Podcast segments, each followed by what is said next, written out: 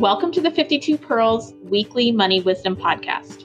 I'm Melissa Joy, a certified financial planner and founder of Pearl Planning. And I'm Melissa Friedenberg, financial advisor with Pearl Planning.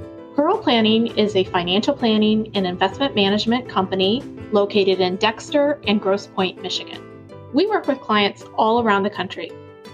The purpose of our podcast is to explore specific financial topics and provide advice you can use in your everyday life. Hello, and welcome to another episode of the 52 Pearls Weekly Money Wisdom Podcast. This is Melissa Friedenberg in the Grosse Pointe office, and today I am here with Jay Friedenberg, financial advisor with Pearl Planning. Welcome, Jay. Thanks, Melissa. As always, great to be here. And our guest today is Nathan Steiner with Guaranteed Rate. He is a personal friend as well as our mortgage lender, Jay and I. We have used him for the purchase of our current house as well as uh, several refis in the past. We really wanted to have him as our guest this week because we've been getting a lot of questions on the rise in mortgage rates recently. Gone up quickly. So if you haven't locked in and you're in the process of buying a home, you might be alarmed at, you know, what the current rates are at and we really wanted to bring in an expert that can help us understand what's going on Nathan is a senior vice president of mortgage lending with over 20 years experience in the mortgage industry. Thanks, Melissa and Jay. Yeah, I appreciate the opportunity. Some unique times with, you know, a lot of expectations to be set up. Let me write that down. You said unique times. That's a nice way of putting it. So, if you don't mind talking a little bit about your process and how guaranteed rate works with clients that are in the market for a mortgage. Yeah, definitely. I was, uh, I actually spent 18 years of my career with a bigger bank and decided that I needed to take a more customer service, simplified role in the mortgage process for a consumer, basically. So, how do we get them from point of application to close, still super excited to buy the house, and as easy as possible? In in our office, what it is is having your operations in your office. Uh, knowing exactly who you're going to talk to at what point of the process, understanding the process, and recognizing what is needed and what is not needed right? So, you know, our objective is to have you clear to close in 10 days is is the goal from day from application to closing 10 days. Now, if you close on that day, great. If you want to wait, great too, but you know, to get it done as quick as possible for you. And that's especially important in a competitive mm-hmm. home buying market which we have seen. So, yeah, I was going to say even like under the best circumstances, if the process doesn't go correctly, it can be the difference between getting your dream house and not Jay, would you explain a little bit about what's driving the rapid change in rates right now from an economic standpoint? Sure. Yeah, absolutely. It's it's inflation, right? So not that I need to tell anybody who's listening to this that inflation is at a at a 40 year high. And what uh, what's happening because inflation's at a 40 year high is that the Federal Reserve is raising interest rates to combat that inflation. And just to give a little perspective, Federal Reserve is aggressively raising rates. It's the most aggressive rate hiking cycle in, in more than 40 years. They've raised rates uh, five times this year, most recently on the 21st. Federal Reserve rate was increased another three quarters uh, of 1%. Um, and, and, just to, you know, how that affects the, um, the 30 year, which is, affects your 30 year fix, and I'd love for you to talk about that. 30 year Treasury went from just about 2% uh, on January 1st of this year to where it is now, just about 4%. Um, That's a big increase. Yeah. In, in what period of time again? From from January 1st of this year to today. Wow the rate increases and the Fed hiking cycle has really in, in, you know impacted the housing market. Even though prices are still up eight percent uh, year over year, sales are down twenty percent year over year nationally, and and hopefully we can talk a little bit about that. But that's really what's what again is is driving the market. It's inflation, the Federal Reserve, and interest rates. Now, I know you mentioned Jay. Um, talking about the national level but let's talk a little bit about what's going on here in the local market nathan since you know you you help clients all over the country metro detroit and we have an office in birmingham and dexter and i know that that you're in that market quite a bit But if we look at Grosse and what has happened locally. So, in reference to the housing market, 2021, six to date, 645 houses that sold. To date, at this point, we're at 625 houses. So, you know, theoretically, we're about 90%, over 90% um, sold on track right there. Uh, you have 127 active and then 62 pending. We have tons of demand. We've got more buyers than we've ever seen in my career of 21 years out there. But they can't expect to sell a property like it was sold in the last two years. So they can't expect, you know, 50,000 over asking, 75, 100,000 over asking, waiving of appraisals, waiving of inspections. You are seeing buyers now more than ever come in, you know, contingent offers, meaning they're offering based on the sale of their property, or they're contingent on inspections, uh, contingent on appraisals. Uh, they may come back after an inspection and negotiate out seller concessions. So the buyers have gained a little bit more opportunities. We're not seeing prices decrease, but the sellers can't expect to sell the way we've seen in the last couple of years. Would you say it's still a seller's market or has it become a buyer's market? So it definitely is still a seller's market from from history. So they they score that based on quantified time of listings, right? The average listing and how long it's been on the market. If listings flip to over six months, you would call it basically a buyer's market on average.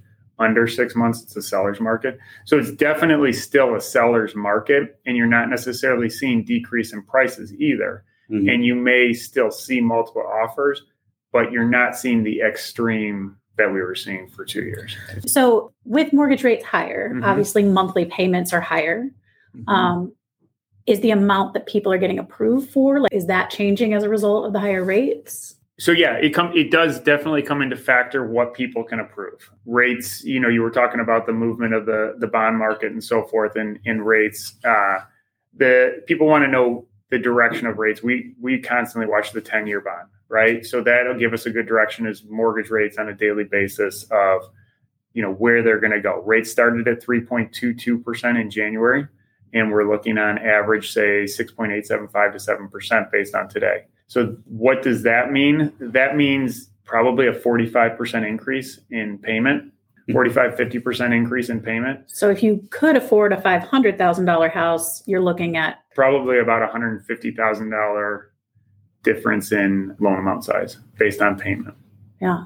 And I should mention, I should have mentioned in the beginning, but today is September 30th, 2022. If you're listening to any of the rates uh, quotes, and this is not in September of 22, you do want to look at current rates. Correct. Correct. And the, the thing is, is setting expectations. So, so lending's been very conservative over probably the last 15 years. We aren't necessarily seeing the rates affect everyone's opportunities to buy, it's more of comfort level on on monthly payment more than anything. Yeah. Is, you know, I had a conversation with someone yesterday, their payments were going to double from the house they're in now, new house that they were looking at. They can afford it, but it's understanding if they want to afford it and if it makes sense for their lifestyle.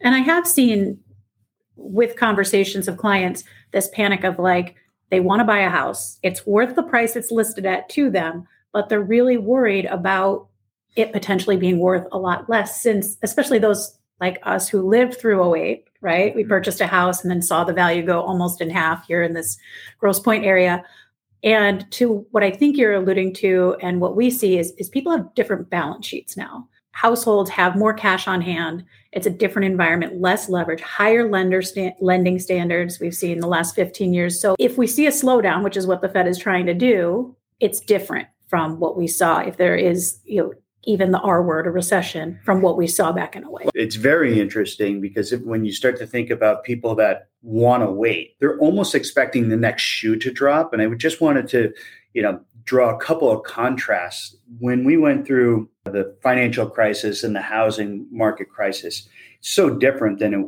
than it is today. You know, we had the pandemic, now we have inflation, and you know, it's a it's a coin flip if we have a recession if we do have one, in our opinion, it's going to be very short and it's going to be very shallow. So maybe rates will come down, but to forego that and think that you know rates are going to go back down to two, that's just not going to happen. And I do want to just mention quickly because you said that people's balance sheets are different. interesting. So we we had the recession because of the pandemic. It was the only recession in history where credit scores actually increased. So I'll kick it back to you with that. I mean, you're probably seeing the same thing, right? You're seeing more equity than we've ever seen in properties too. You're seeing higher credit scores, more equity in properties that people have ever seen. So they're sitting on more equity. You know, again, very conservative lending standards in the last 15 years. And I, I did read something, average income's up 16, 17% too yeah, on average as well. Yeah, and uh, unemployment rates are you know hovering somewhere just under four percent. Put it that way. And again, if we have a recession, we're looking at unemployment rates maybe getting to four to four and a half percent. Not to age myself too much, but when I was in school, an economics major, the current employment rate is actually under what they said the natural rate of unemployment. Like that you would always see that was what i was taught textbook wise i mean yeah full employment was an unemployment rate of four and a half percent. Exactly. Right. We don't we don't have a crystal ball but we're saying that if things were to slow down it would not be the same situation that we saw. The other thing too is uh, for the metro detroit markets in the Michigan markets, we're still a very affordable market relative to other cities. And with with true. and with so many occupations being able to work where you want, hmm. you can, you know, Michigan is an ideal space to move. You know, I mean, someone was just talking about all the people moving to Nashville, and I mean, look at Denver, where people are moving, uh, and Michigan's still super affordable relative to cities like that. Mm-hmm. You know, maybe rates are aren't out of reach, but rates are higher. Are there specific strategies that, that you're doing with clients or discussing with uh, real estate agents right now? Yeah, so so a couple things. ARMs are more popular than they've been in 20 years. An ARM, just to clarify, it's a, an adjustable rate mortgage, which means it's fixed for the period of time being, you know, three, five, seven, ten years that you would set it at, and then becomes adjustable after that.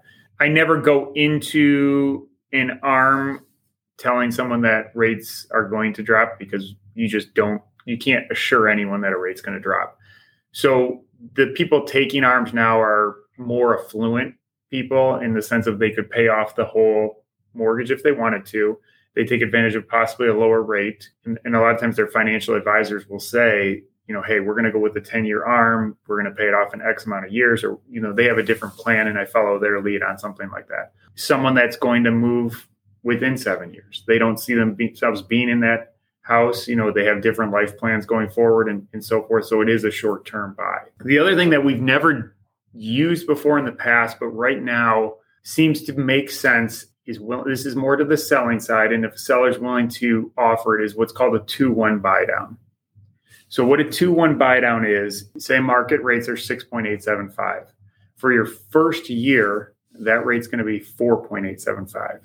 For your second year, that rate's going to be 5.875. For your third through 30 years, the rate goes back to 6.875. Obviously, anticipating in those first two years, you're hoping rates drop and you refinance.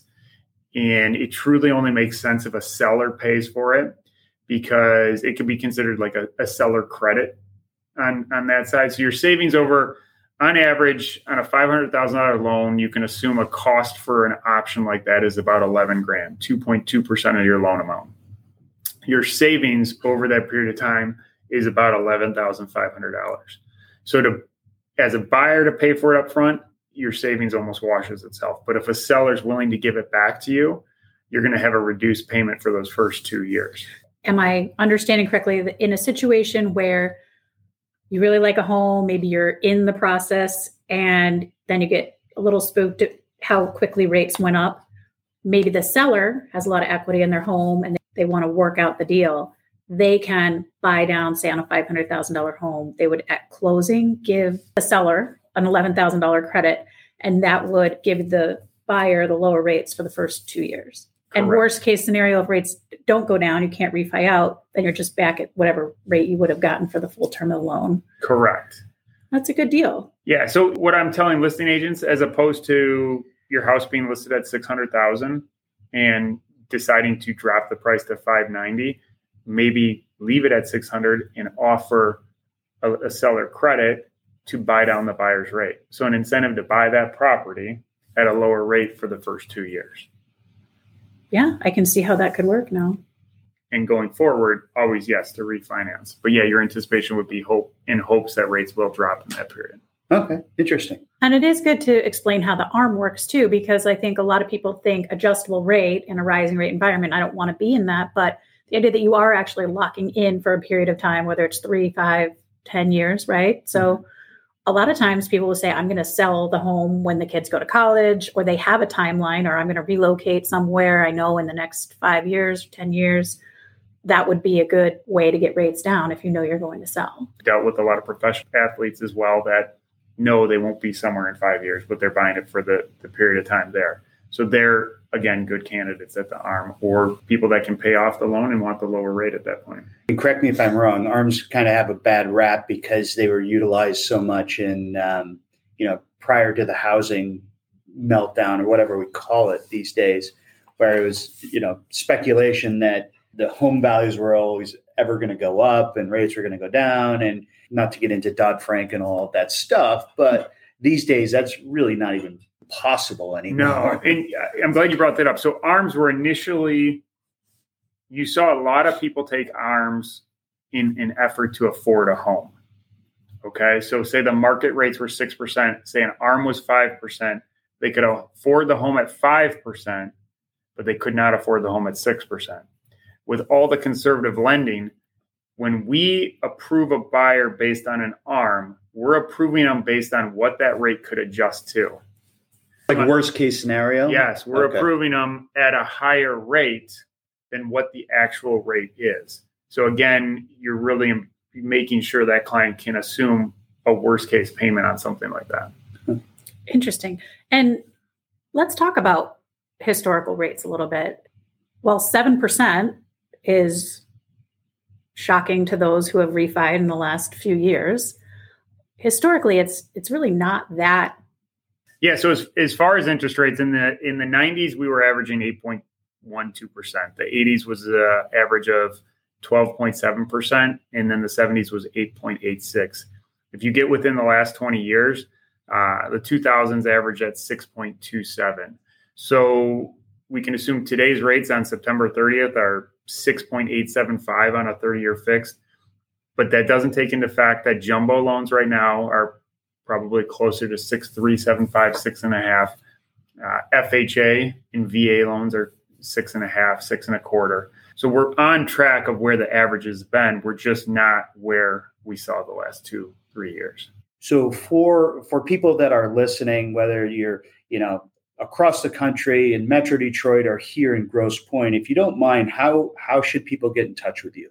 Yeah, that, that's a great question. I appreciate that because um, we are quite frankly having a lot of conversations right now with with realtors with buyers with sellers you know talking through exactly what we've just spoken about.